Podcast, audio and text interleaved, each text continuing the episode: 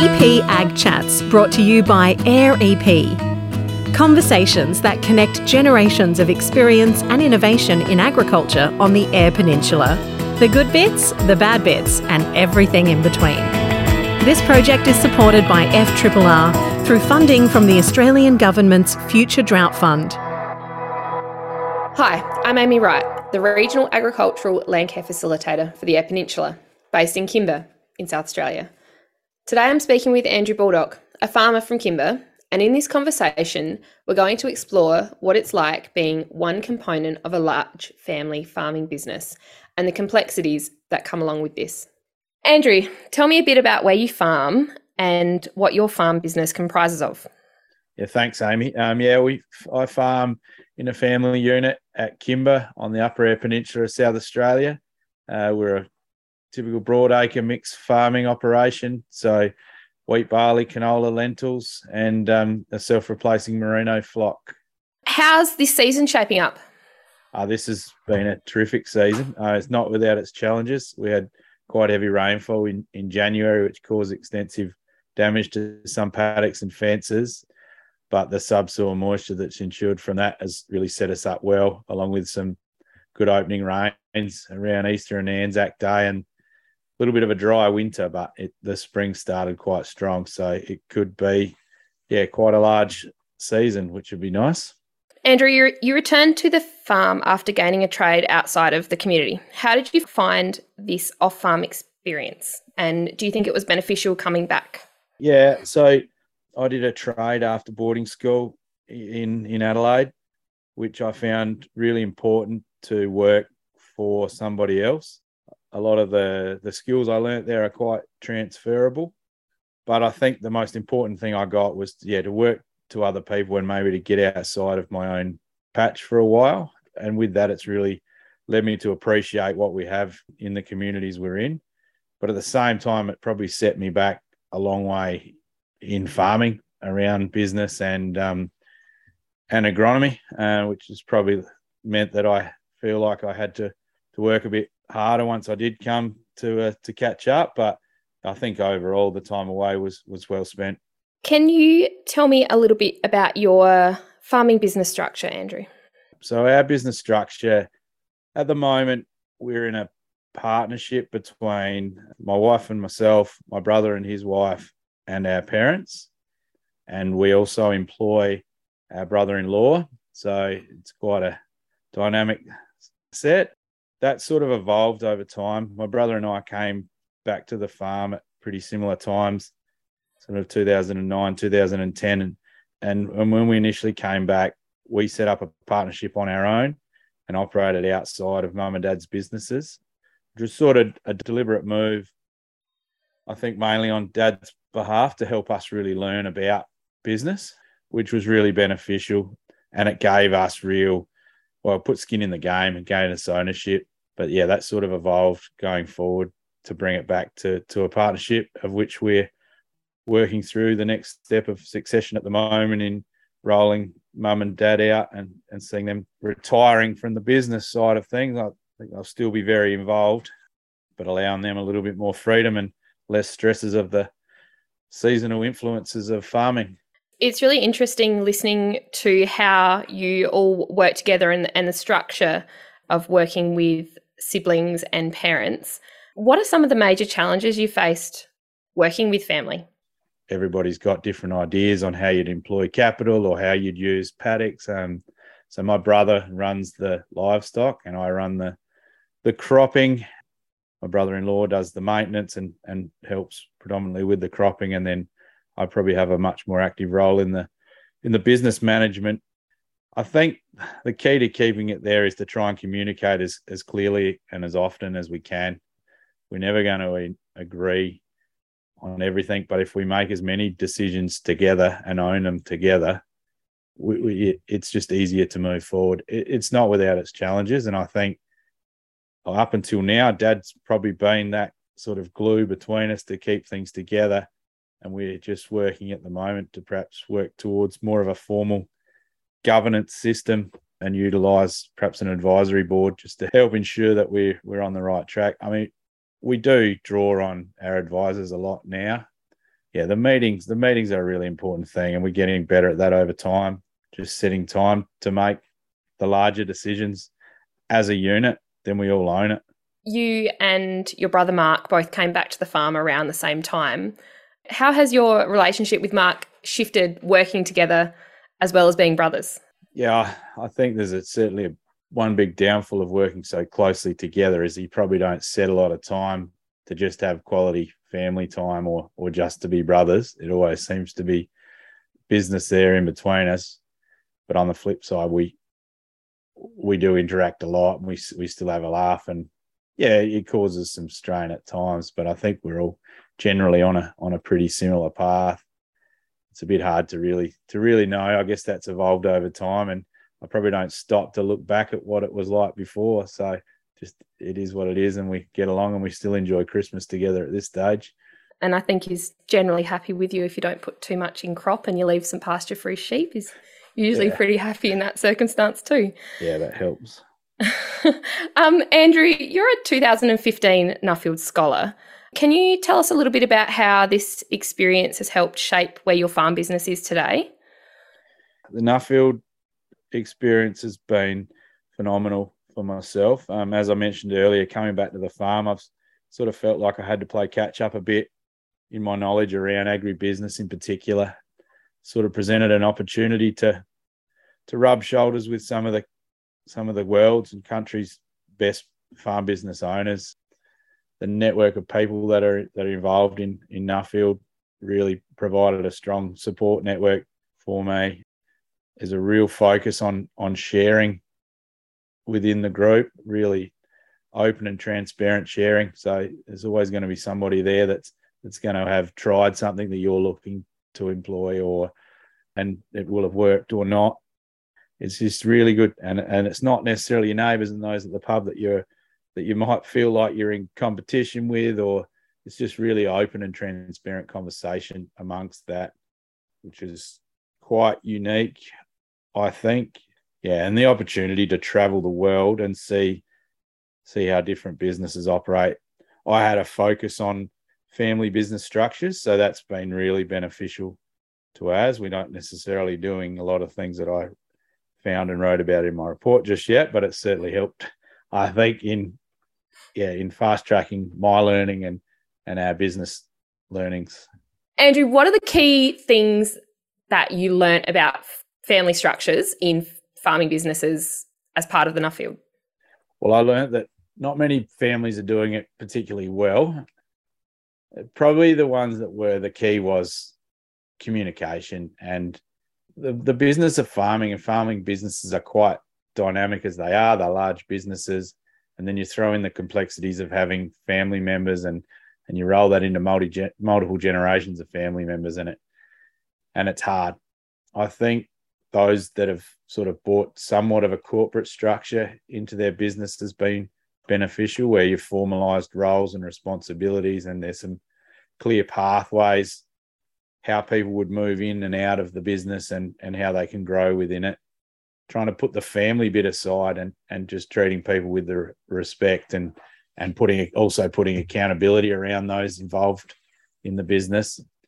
And then i guess from the family perspective it's communication again. So i guess there's a lot of assets involved in family businesses. The ones that i saw well took time annually or biannually to really bring the whole extended family, off farm siblings, and all together, just to just to sit and revisit wills, if you like, or ownership structures and plans going forward. They're never going to be seen as fair and equal, but I felt what I saw those that had clarity around them could could move forward and get along. And I think other part of my my study was looking at how to grow a business to support multiple siblings guess that's where I started. My study was was looking at how do we grow a business because I guess that's where we were at when Mark and I both came home. The business probably wasn't big enough to sustain us. We took on additional leases, brought capital ourselves into the business. I was still building, Mark was still doing bits. I wanted to look at how different businesses had built up to make that happen. And it was probably pretty clear to me that if we stopped pulling the business apart every 25 years when the brothers couldn't get along, that perhaps we wouldn't have to look to to grow it in a hurry or to diversify it too much in a in a big in a big hurry. So that's where the focus on the succession planning and and setting up the business to support multiple siblings and multiple generations come about.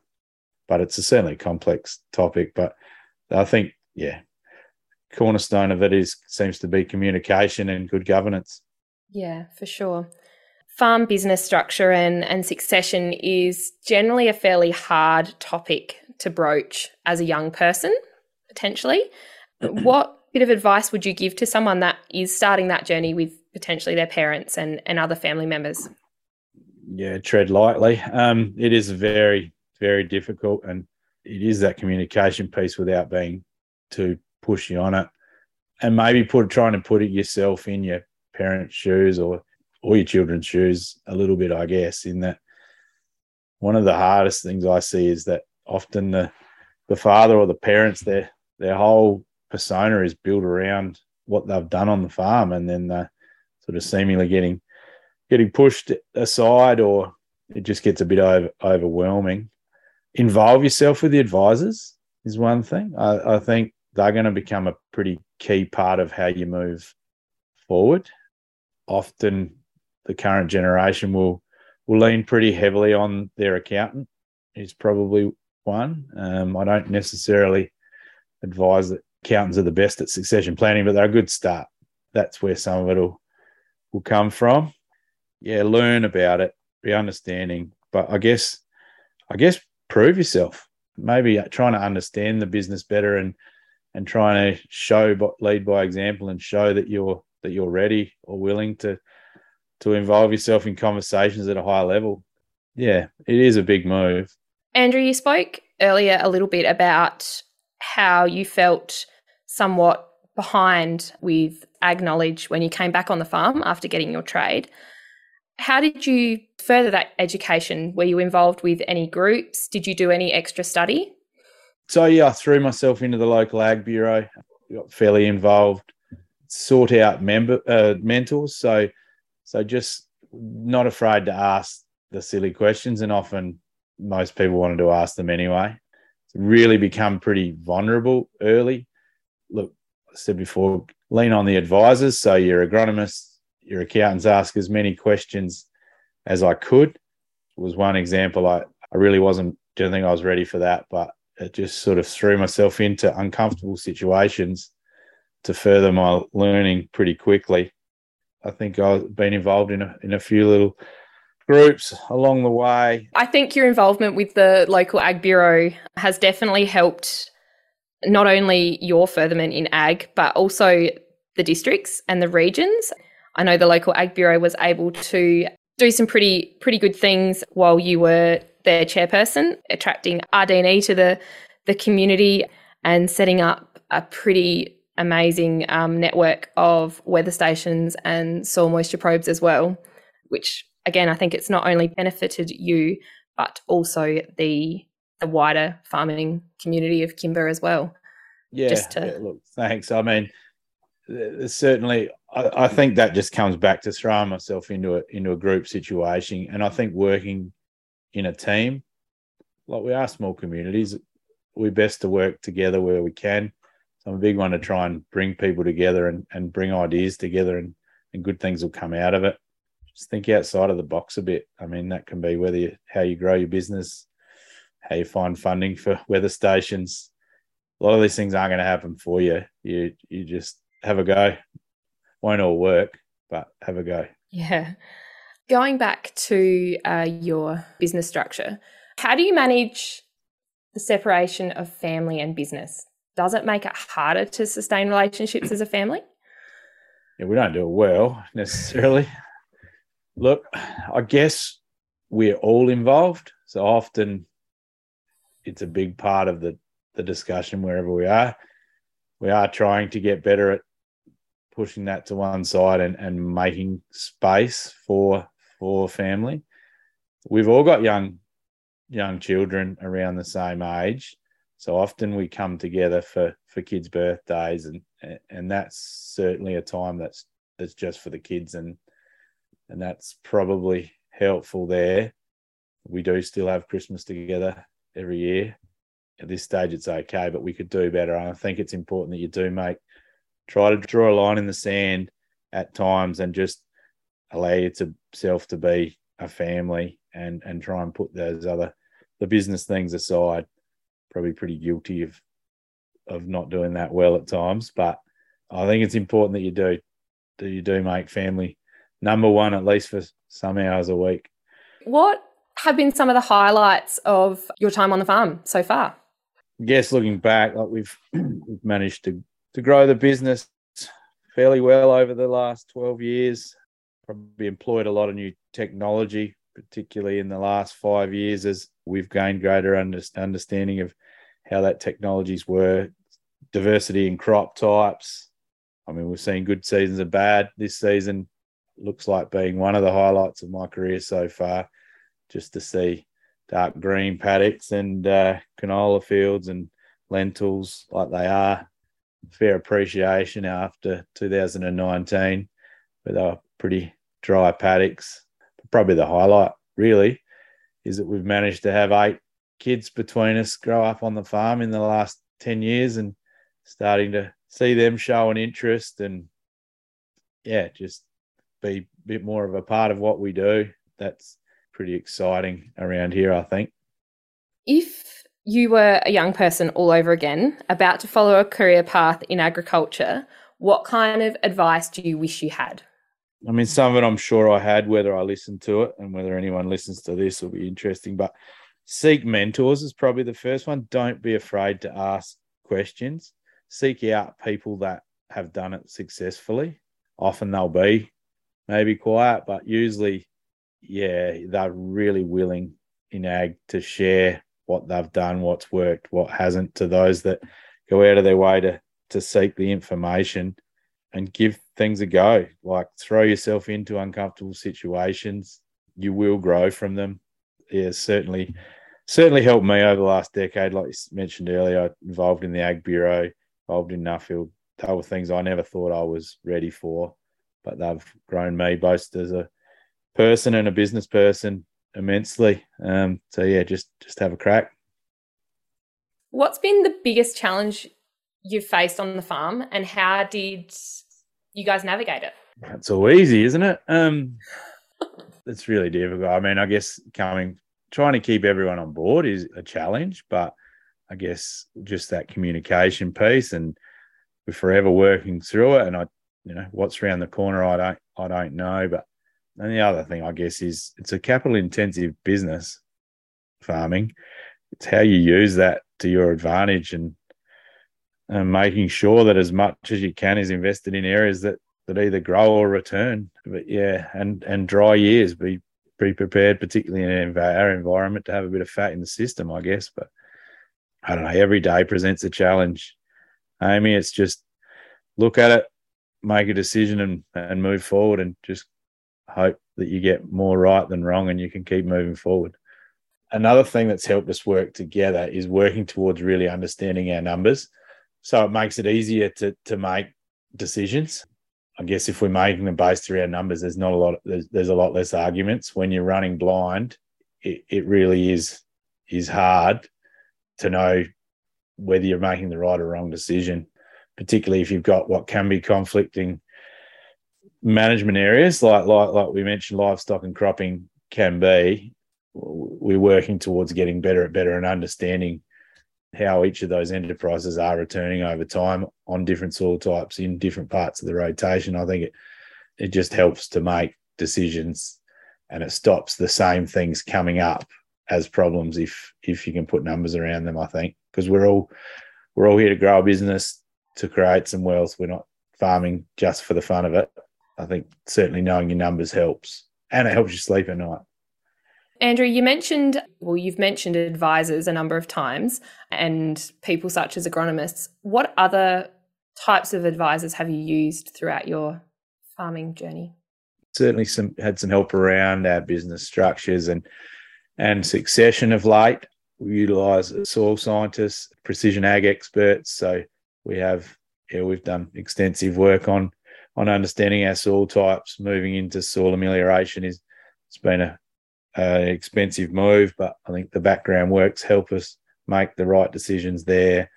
Yeah, it's a lot of precision ag, trying to trying to measure things zonally. So you know, we're doing a lot of variable rate applications now, trying to quantify whether we're getting a return from them. So we're utilizing yield maps and protein maps and, and various data layers, trying to put the costings around around things to make sure that what we're doing is is making money, it's sustainable, and um, hopefully sort of cutting out the bits that aren't and continuing to get better. Margins are only going to get tighter and tighter. So it's important that we utilize a lot of the tech that's already there. So yeah, probably tech advisors have been pretty important for us. Following on from that question, have you made more of a shift to outsourcing things? You mentioned a precision ag consultant. Do you do that work yourself or are you finding better ways to use your time and, and outsource things like that? Yeah, so we've outsourced more and more. I guess, yeah, as you said, time is hard to come by. I've, I've probably nearly flipped back into being a bit more hands on with some of that because they're quite strategic decision making. Particularly try to be pretty hands on when we're building a formula or when we're trying to get an idea of how it is. So, you know, if I can simplify that system or automate, we're trying to automate wherever we can. But I think to get there, you have to understand what you're trying to put together because otherwise you can make some poor decisions. So I guess in short, early on, be real hands on, then happy to to automate or to delegate as much as we can. You mentioned that the kids are all starting to show some interest, and that's probably a pretty exciting time. How do you feel you could set them up for success on the farm and in their relationships with each other? I'd hope that if if they are looking to be involved in the business that we've done the groundwork to set it up in a professional manner so it's quite clear how they come in. And I guess the business is at this stage growing enough that if my son was coming in, I'd probably make sure he was working under someone else or somewhere else as well for for a time. Certainly would encourage them to to go and work for others initially, but just just to set up that management role. So so aside from whether they're our children or or anyone coming into our business, just try to work towards a pretty clear a clear employment structure and management structure in, in the business where possible. I don't know, hopefully as far as them getting along, it's that communication piece so they all don't know what what we're up to and um, just respect for one another. But yeah, it'll it'll be interesting. I mean, our kids are pretty young at this stage. I've had a bit of time to think about it, but there's also a few of them, so it'll be interesting if they all or a good portion want to come back to the farm. And I suppose um, nurturing their relationships from an early age with with everyone living on farm across different properties, but um, that must be fairly interesting as well. Yeah, they don't always get along, but no, I think yeah, I think generally being around and being around nature and, and playing together in that outside space. And as they get a little older, I guess we'll involve them a bit more in in some of the business conversations, trying to set an example, a professional example. That's probably another thing I I learned from traveling was that yeah, those that that had done it quite well started to involve their kids quite early in understanding yeah what it meant to run a business I d- didn't have necessarily any say in it, but they were able to see it and start to ask questions and become inquisitive because I guess the agribusiness side of things is is challenging, but it's probably partly as important as anything else in the business. So if you've learned anything from your parents, what do you think would be the key thing that stuck with you? I mean, they certainly set a very good work ethic and they work together well they taught us how to work pretty well cheap labour early too. Dad was always very good at understanding his his numbers, always good at giving things a go or trying new things. But I guess in doing that, making sure the core bit of the business was running as well as it could, and probably getting eighty percent of things right. Uh, maybe not get too caught up in in some of the fine detail at times. It's you know get your crop in time, just those the key things first and then worry about on the fine tuning.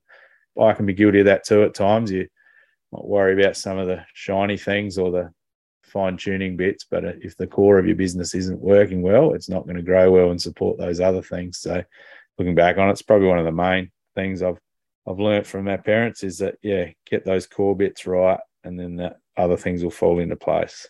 And I guess this this follows on from that question that if you were to teach your kids something, and I guess those core elements, what would you want it to be that sticks with them? yeah, it's a very very good one. I'll take responsibility for your actions, give things a go. Yeah, so accountability. Yeah, I think if you give things 100% and you and you understand them, then you'd be proud of them and and things will go your way. But yeah, respect for yourself and respect for others. Thank you very much for jumping on, Andrew. Um, we really appreciate it. No worries. Thanks, Amy. Cheers. For more information about AIR EP and to get involved with your local research committee or receive our e newsletters, check out the AIR EP website, airep.com.au, for our contact details and get in touch. We're always happy to chat.